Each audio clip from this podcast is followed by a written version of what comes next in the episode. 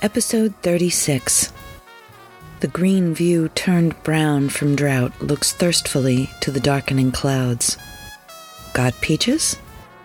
Greetings and welcome into the Pawtuxet General. I am your host, Jess.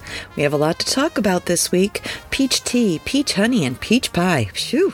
Two potato soup as requested from a listener, and the continuation of our House in the Corner series, My Adventures in Warwick Castle.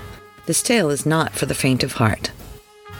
But first, I would like to thank our Patreon subscribers. These zesty people bring the salt and sweet to the umami that is the Pawtuxet General, without whom we would merely be tasteless fungus. So, thank you. Well, let's not waste any more time. What about peaches? They're in season right now in Rhode Island, so let's go bananas about peaches. First, a couple of drinks to tempt our sweet tooth. An old-fashioned peach tea. For this recipe, you will need three ripe peaches, peeled and chopped. Save the peels for later. One half cup sugar, three cups water, three cups hot water, plus three tea bags, a saucepan, a glass pitcher, and a mesh strainer. Take your peaches, peeled and chopped, and put them in a saucepan covered with water. Cook on medium heat until soft. Then add the sugar and simmer until thickened. Then strain and add the resulting syrup to the pitcher. Let the tea bags steep in the hot water for three minutes, then take them out and let cool about a half an hour. Add the tea to the pitcher and stir over ice with a sprig of mint and a peach slice. Yum! But what about a cocktail, you ask? Well, this next recipe is much quicker and, well, boozier. The bourbon peach tea. For this, you will need two ounces bourbon of your choice, one ounce peach tree schnapps, some black tea cooled, a peach slice for garnish, a bunch of ice, and a highball glass. Fill your glass with ice, then pour bourbon, then peach tree, then top off with tea and garnish with a peach slice. The layers give a lovely appearance, and this recipe is quick as a bunny. Enjoy while we make a very quick peach pie. For this recipe, you will need one half cup sugar, one quarter teaspoon of salt, three cups peaches peeled and sliced, remember, save those peels, one tablespoon unflavored gelatin, one quarter cup cold water, one half cup heavy cream whipped, and an eight inch baked pastry shell. Gently mix the sugar and salt with the peaches and let stand for ten minutes. Soak gelatin in cold water for five minutes, then heat water to dissolve. Stir gelatin into peach mixture and fold in whipped cream. Spoon into baked pie shell, chill at least two hours, and served with additional whipped cream if desired. And that's it, friends and neighbors. All the peaches you could possibly desire. Are you ready for one more peach recipe? How about peach honey?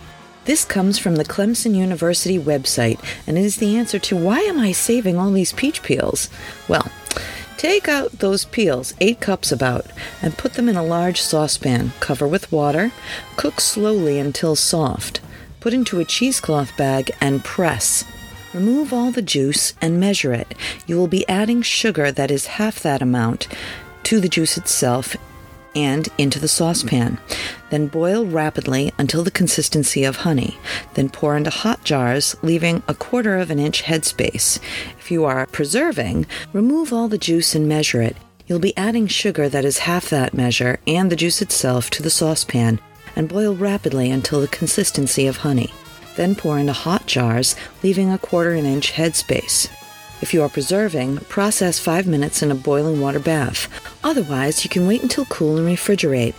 Then you have peach sugar for a quick iced tea. Well, that's the whole fruit. How about for something a little more stick to your ribs, like two potato soup? This can be done with meat, like bacon, or vegetarian, my favorite way, or vegan, with cream replacement. Anyway, it's tasty, so let's dive in. Two potato soup.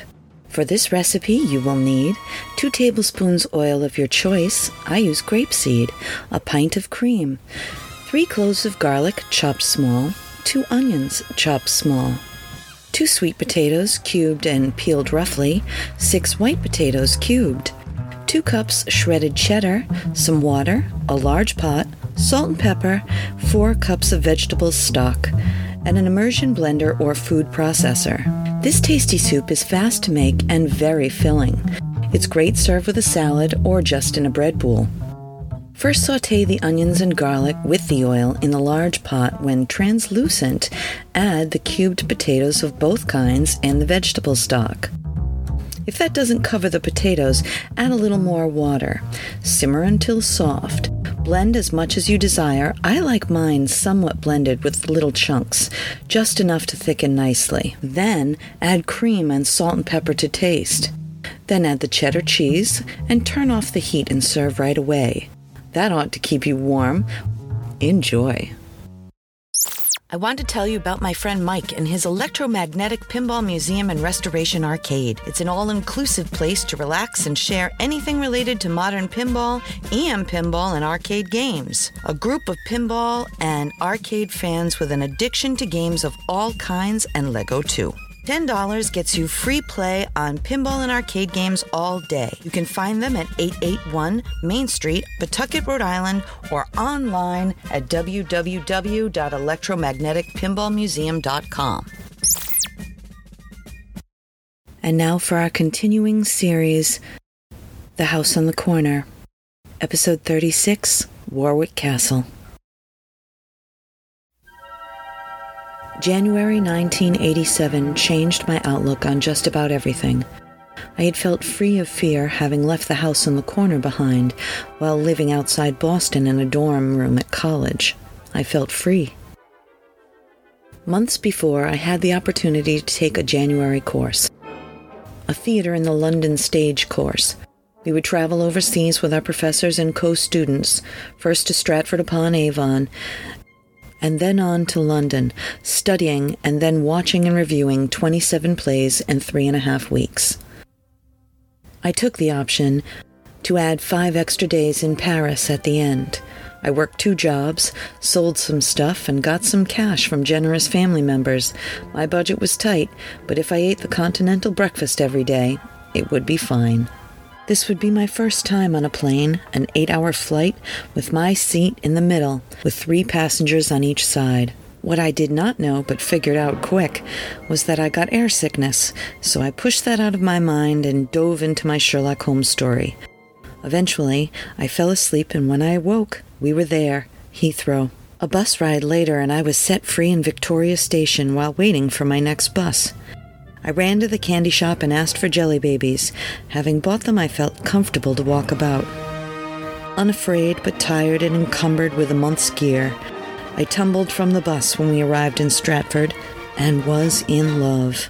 The air, the somehow cold, steamy breeze, green everywhere. My days there were spent sightseeing and with coursework at the Globe. It all went too fast. Full English breakfast, just like at home. I was the only one who knew what Weetabix was or how to eat it. My time in Stratford was a beautiful dream, so I was not prepared for my last day to be filled with such horror that I would be forever changed. This day we got started early and got to the bus for Warwickshire, to my recollection just after dawn. When we arrived, the bus let us out outside the gates, and I remember as I walked through the sunlight dimmed and the clouds rolled across the sky. I knew the day would hold long tours and found the barely open cafe to get a cup of tea, not being a stranger to morning tea at my grandparents' house. My tired mind absorbed the tea with milk and gradually became aware of my surroundings as the tour started. Like any other castle tour that I'd ever been on, we started in the main building. I was astonished by the antiquities that I saw. All impressive, dramatic, and like a museum, as expected. We went through Madame Tussauds.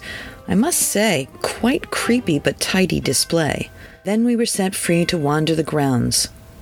Remember, this is January, and during the week, most of the castle was empty. I took my moment and escaped by myself to the tower across the square. I felt drawn. Hurry up, or the others would catch me. With some of my classmates trailing behind me, I strode fixedly to the Watergate Tower, walking strong and fast.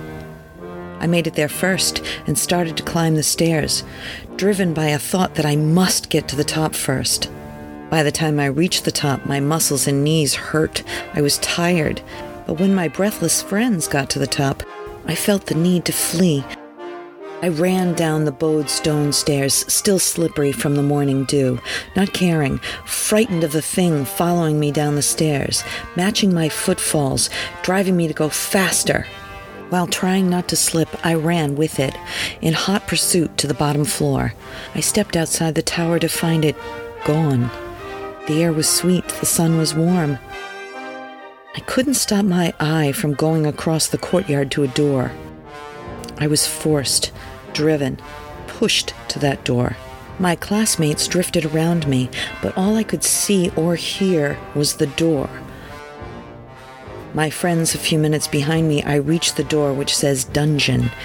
For some reason, although I want to enter, I'm scared, but driven. I enter and descend into the dungeon proper. I am alone and I glance around the small space and move to the back wall when my friends walk in. They say, "Put your hands up to where the manacles are and look at me so that we may take your picture." I do, and then the flash goes off, and I am pushed against the stone wall. I cannot breathe, and I see fingers coming out of the oubliette but not attached to hands. I, I see them wearing away the stone between the bars, and I look up and the manacles are around my wrists, holding me to the wall. While white-hot pain goes through my wrists, I... I hear them crying for help, trying to drag me down. I, f- I feel like I am drowning in their voices, their fingers clutching at me. They're shoving me down and trying to drag me into the oubliette. I feel like I am going to die, and he smothers me. I cannot breathe. I try to scream, and then the flash passes. I am released. I stumble and crawl outside and puke into a trash can. My mind reels as we make towards the bus. On the bus, I try to write everything down that happened. My script is erratic, but I get it all down and turn it in the next day for my journal grade. I receive a B plus and am asked to read it to the class. This story is not a new one to Warwick Castle. I am of English descent and related to kings that did wrong to the holders of this land. That happens from time to time at the castle, but I will never be able to wipe what the sadistic jailer of Warwick Castle did to those poor folk and me.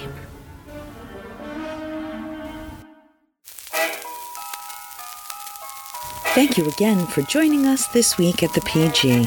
If you'd like to reach out with your own ghost story, our email is jess at pawtuxet general dot com. We would love to hear it and tell it. Also, join us at Tag Sale Treasures on Saturday mornings from ten to one for our pop-up general store. Bring your questions, because I'll be there. But until then, I'll meet you right back here at the Pawtuxet General. A Something for Posterity production. Pre-recorded in Pawtuxet.